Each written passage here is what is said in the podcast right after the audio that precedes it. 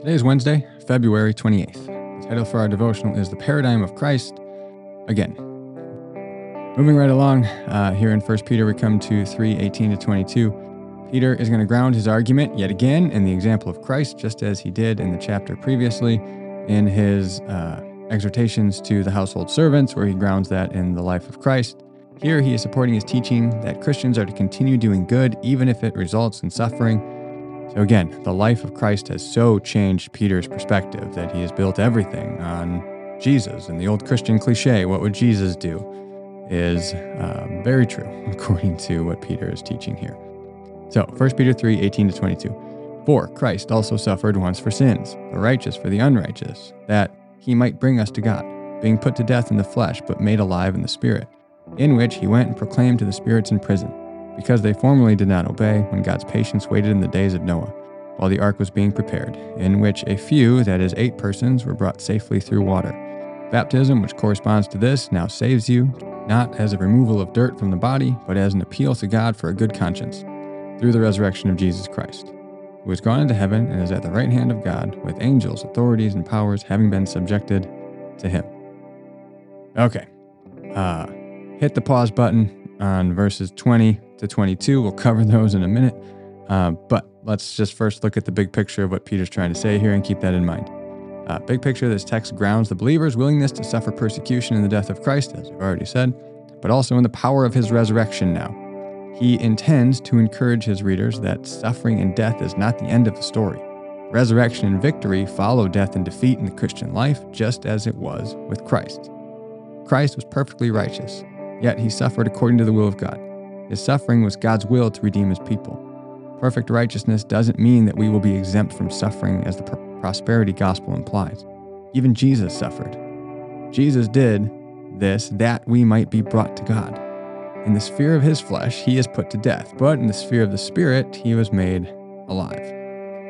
Again, the Christian life is to be patterned after Christ. He is our cornerstone, he is the pattern after which we trace our lives.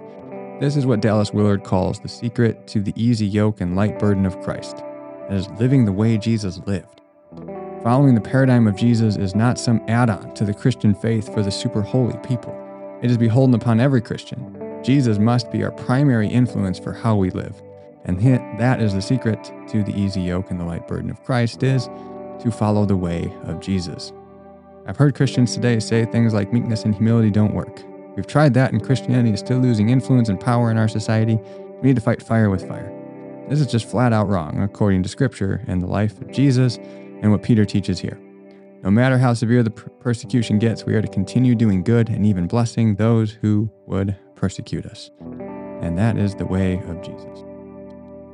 Verses 19 to 22, then, are probably the most difficult verses to interpret in the New Testament. Uh, many options have been proposed, uh, I'm, what I'm going to do here is just try to give you the Cliff Notes version, and then we'll get back to the main idea. Uh, the put to death and made alive in the spirit of verse 18 likely refers to Christ's death and resurrection. The he went in verse 19 is likely referring to his ascension. Note the three key aspects of the end of Jesus' earthly ministry his death, his resurrection, and his ascension. But Peter has in mind here that whole scene. Uh, verse 20 raises questions like where did Christ go? Uh, who are the imprisoned spirits? What did he say to them? Uh, some versions of the Apostles' Creed suggest that Jesus went to hell and preached to the spirits in prison there. That interpretation has largely fallen out of favor today. Uh, much of this text is based on the book of First Enoch, which is frankly bizarre and seeks to add context to the strange passages of Genesis 6. Uh, this text was popular in the first century, and Peter's audience was likely familiar with it. Taking into that account the connection with First Peter, the spirits he preached to would be evil, demonic spirits then. I'm not getting into the story of First Enoch. It's wild, it's bizarre. Okay. In his resurrection and ascension, he proclaimed victory and power over them, and thus he also proclaimed their condemnation. So he's preaching to evil, demonic spirits, uh, demonic spirits, and in his resurrection and ascension, he's proclaiming victory and power and their condemnation. So he then references the Noah account. Interestingly, these regions of Asia Minor that he's writing to are the regions in which Noah's ark was thought to have landed. So therefore, the Noah flood account was well known in this region. Both Noah and Enoch, according to the traditions uh, his audience was familiar with, preached a message of righteousness and repentance to the people of their time. and therefore a message of condemnation to those who didn't listen. So, Karen Jobes summarizes the meaning of this passage well, I think. She says, this is a lengthy, Peter wishes to connect the sins of angelic beings in the ancient past, the victorious proclamation of the risen Christ, and the lives of the Christian believers now. He uses the flood as a type of God's catastrophic judgment, which happened only after God's restrained patience, and he poses the survival of Noah from the divine judgment as a type of Christian salvation, which involves the tamed waters of baptism. His point is that just as there were only a few saved from the flood, uh, they were nevertheless and certainly saved. Therefore, despite their small numbers, the Christians in Asia Minor are not lost to God's concern in the mass of pagan humanity, and God saves the righteous in spite of their small number. Moreover, though the pagans of Noah's time spurned his warning to repent, God's patience did not imply God's indifference. Just as the rain eventually began to fall for 40 days and 40 nights, the final judgment of God also overtook scoffing unbelievers in the future. The God who saved Noah is the same God who will save Christian believers. These points were meant to be words of encouragement to the Christians of Asia Minor who, like Noah, were being derided and maligned by their society because of their faith. End quote. All right, that's the big picture of it. Uh, in verse 21, Peter links typologically the Noah flood to baptism. Typology refers to Old Testament foreshadows of the New Testament realities. Uh, Roman coins have been excavated in this region containing Noah on the one side and the coin of the emperor on the other, or the face of the emperor on the other side. This indicates that there is a strong Noah tradition in this region, even in the culture outside of Judaism and Christianity. So, this is again an attempt to connect the culture uh, with what Peter is saying. Noah's flood represented judgment and salvation for the eight. Uh, the water that brought judgment also was the means of saving Noah and his family. At first reading, it may seem as if Peter is teaching that baptism is effective for salvation. However, it must be noted that Peter is careful to make the distinction between the water that saved Noah and his family from the water of baptism.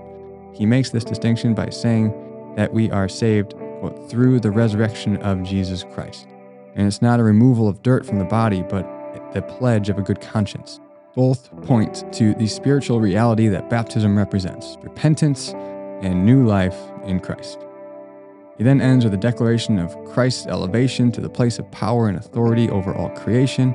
Who has gone, he says, who has gone into heaven is at the right hand of God, with angels, authorities, and powers having been subjected to him. Again, this uh, supports the point that the spirits that Jesus preached to were uh, demonic spirits and not people. All right. Those last few verses are strange and we can get lost in them, but don't miss the main point again that Peter is making. So for reflection, pattern your life after Christ.